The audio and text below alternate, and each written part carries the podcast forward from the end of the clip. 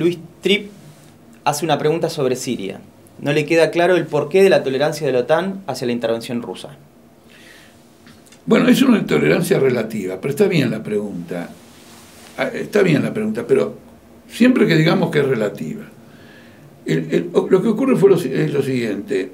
La intervención norteamericana y de, los países de la OTAN en Medio Oriente fue de una atrocidad fenomenal.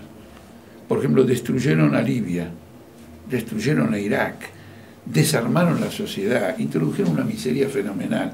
Por ejemplo, hoy, en la zona más rica de Irak, Basora, no hay electricidad. El agua está completamente contaminada.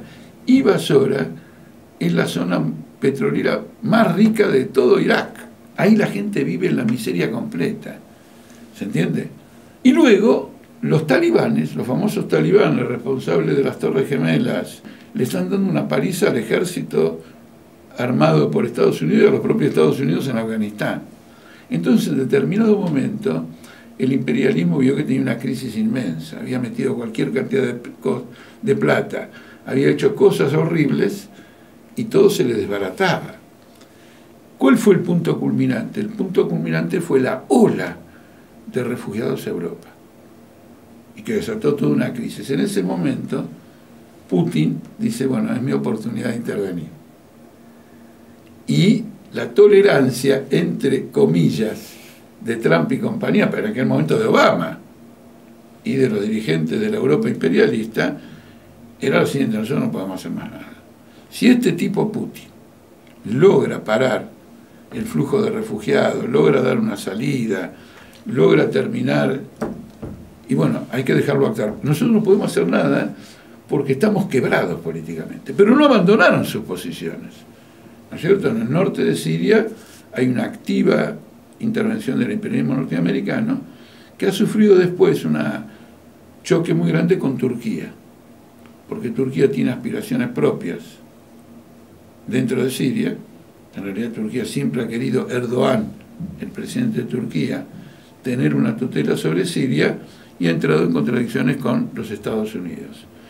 Eh, con lo cual la situación de la OTAN se ha hecho más crítica, digamos, cada vez.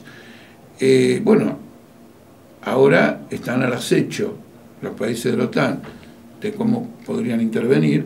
Hay una guerra inminente y una tregua momentánea en el norte de Siria, en la provincia llamada Idlib, con 3 millones de personas, pero hasta Angela Merkel anunció que quiere intervenir en esta guerra, cuando es el país de la OTAN más remiso a intervenir en guerras por sus tradiciones hitlerianas. Con lo cual, se trata de una tolerancia relativa. Y otra cosa más, Putin compró la tolerancia pactando con Estados Unidos de que Estados Unidos tenga acceso al espacio aéreo previa información de los ejércitos de los dos países y pactando fundamentalmente con Israel. En la política de Putin, las tropas de Irán que han ayudado a Bashar al-Assad en Siria se tendrían que retirar de Siria de acuerdo a la exigencia de Israel y ese es un pacto no escrito, pero Netanyahu, el primer ministro de Israel, Israel ha estado varias veces en Moscú y este pacto se ratifica una y otra vez.